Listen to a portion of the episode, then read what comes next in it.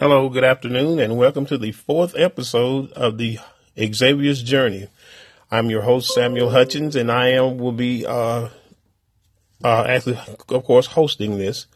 This is one of the tools that is used from the Hope for Xavier Foundation as our means of getting out our word and holding true to our motto, which is awareness and empowerment while empowering. As you know, last week, if you listened to the episode surrounded mainly about awareness. And, you know, and I talked to you about various ways of that we do try to get the word out and try to raise the awareness of where we are locally, you know, by drawing from things that we learn, you know, from the internet and things of that nature and sharing it with people who otherwise may not know about what it is. Autism is all about what it entails and things of that nature. And if this is your first time listening, to give another brief synopsis about what this podcast is about. It's about my son Xavier, who was diagnosed with autism back in 1994. Actually, the original diagnosis was PDD, which is called pervasive developmental disorder. And after years of a year and a half of testing, because there were certain things that he was doing that was not on the autism spectrum, and that suggested maybe he wasn't autistic. But after a year and a half, the diagnosis did come back and say that he was autistic. And having said that, that journey is, like I said, it started around 1994, you know, fast forward to 2018. He's 25 years old now, and there's been a wealth of experience that I and his mother, Jacqueline Price, and people who have been involved with him, like his siblings, Carlita Hutchins, Dante, Talisha, and we've all had experience with him about, and it affected us in different ways. But the one common denominator that we had was love. It's what got us all through it. And that's one of the things that what inspired me to start the foundation was the Hope for Xavier Foundation, you know, which is, as I said, our goal is awareness and empowerment while empowering. And we talked last week about the awareness part. So this week we want to talk about the empowerment part, because I had the privilege. And when I say privilege, I do mean privilege of attending an event last week. And it was for some great people that I met, Janelle and Grady Hutchinson. No relation. My name is Hutchins. Their last name was Hutchinson. But anyway, they have a son, and his name is Tyler. And Tyler is similar like Xavier. Once you meet Tyler, he steals your heart. If you have a heart, it will be stolen by Tyler, because Tyler, this is an exceptional kid, and he has, what's going on with him is a disease called apraxia. And I hope I'm pronouncing it right. I may not. If somebody's listening and I'm pronouncing it wrong, please, by all means, let me know. And what apraxia is, in a nutshell, it's a motor skill speech disorder that makes it hard for children to speak. Of course, there's more to it than that, but I don't have the time to delve into it on this episode, but I probably will later. But one of the things that when I say I had the privilege of, because I saw in Grady and Janelle, I saw where I was when Xavier was like 2, when the diagnosis came across that he was autistic. They were similar to what I was seeing. I saw myself in them. I saw what me and Jacqueline went through in them. There was a whole lot of questions and not a whole lot of answers, and very terrified. But the one good thing I will say that Tyler has going for him was the same thing that Xavier had going for him. Was he had parents that loved him, parents that were going to fight for him, and parents that were not going to stop. And the one thing that I tried to pass on to them, and, you know, in talking to Janelle on a one-on-one basis, that I told her that I was where you were. I had a lot of questions. I was terrified of a lot of things. You lose a lot of sleep at night. You can't possibly begin to know the feeling that your child needs help and you can't help that child, or which is what you say. And then I don't know, you can't help that child, but at the time, really what you're saying is you don't know how. And so you delve in, and a lot of the stuff is trial by error. But the one thing that you cannot ever do, and the one thing that you should never do about your child, is give up hope, because hope is the thing that's going to get you through. Hope is the thing that's going to drive you to think that is a possibility, that it can be okay for your child to have a fully successful life with these neurological disorders, whether it be apraxia, whether it be autism, whether it be ADHD, whether it be Asperger's, the possibilities are still there. You have to always consider the possibilities and don't waste a whole lot of time thinking about what's impossible. And a lot of times people want to think, well, you got to lower your expectations for your child because they have this neurological disorder or any kind of disability whatsoever. You don't never lower the expectations for your child, but because every parent worth his salt wants the best for their child, and they're not settling. They want the best for their child. So when you think about that, you don't lower your expectations. You change your expectations, and you maybe have to change how you get to those expectations, but lowering your expectations is never an option, and not in my case. I looked at every day and I see my son smiling. I see my son laughing. I see my son giggling. And this is on top of it. As you know, in a couple of episodes, I've already told you guys, Xavier also has a seizure disorder, which he takes 25 pills a day for. But that child absolutely inspires me, his mom, anybody who's ever been around him. He inspires them, because he keeps getting back up. Nothing stops him from smiling. Nothing stops him from laughing. And to know that you are responsible for a lot of those laughs, to know that you're responsible for a lot of the joy that's being brought into that child's life, that's enough to keep you driving. And one of the things I wanted to tell Janelle and Grady, who again, I think that is one of the great assets that Tyler has in his corner is he has parents who absolutely will fight for him till the end. And a lot of the questions that they have now, I had those same questions when Xavier was born.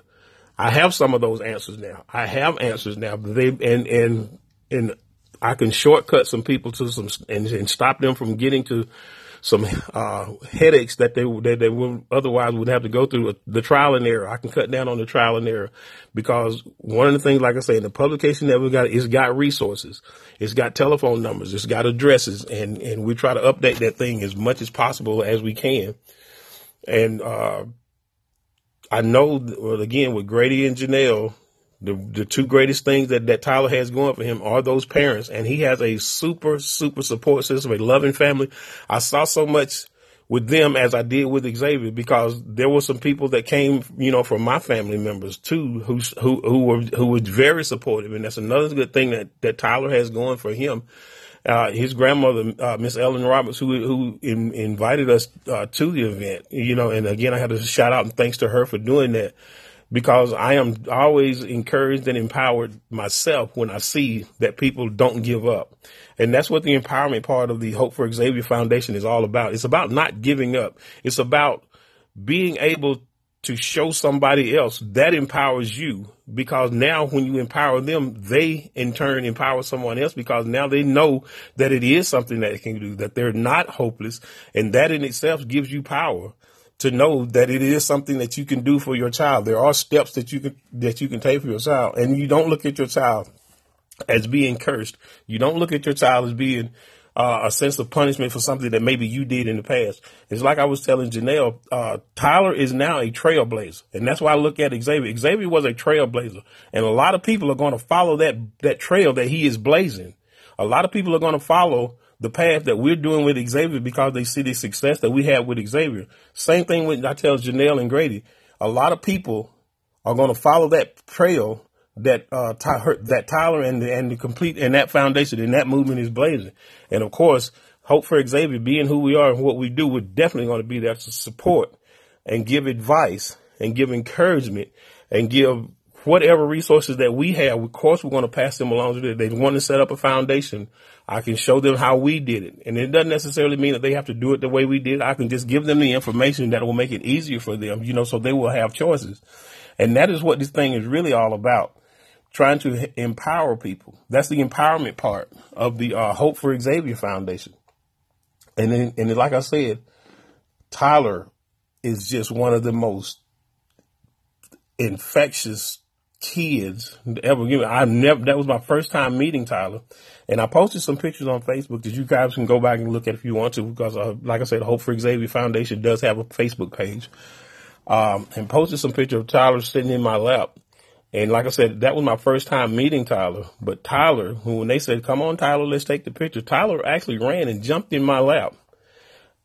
And something just went through me, like, this child is just amazing how, you know, something, how he touched so many people. And Tyler doesn't realize what he's doing, but Tyler is smiling. Tyler is going to be a great ambassador for apraxia.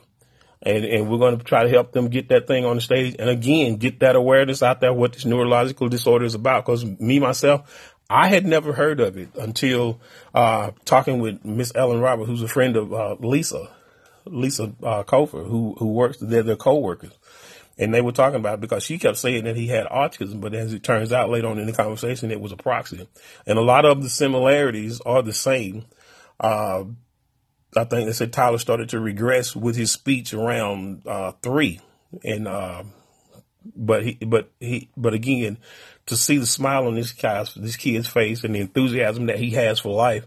And when you look in his eyes, you don't see, you know, despair. You don't see, you know, woe is me. You see hope.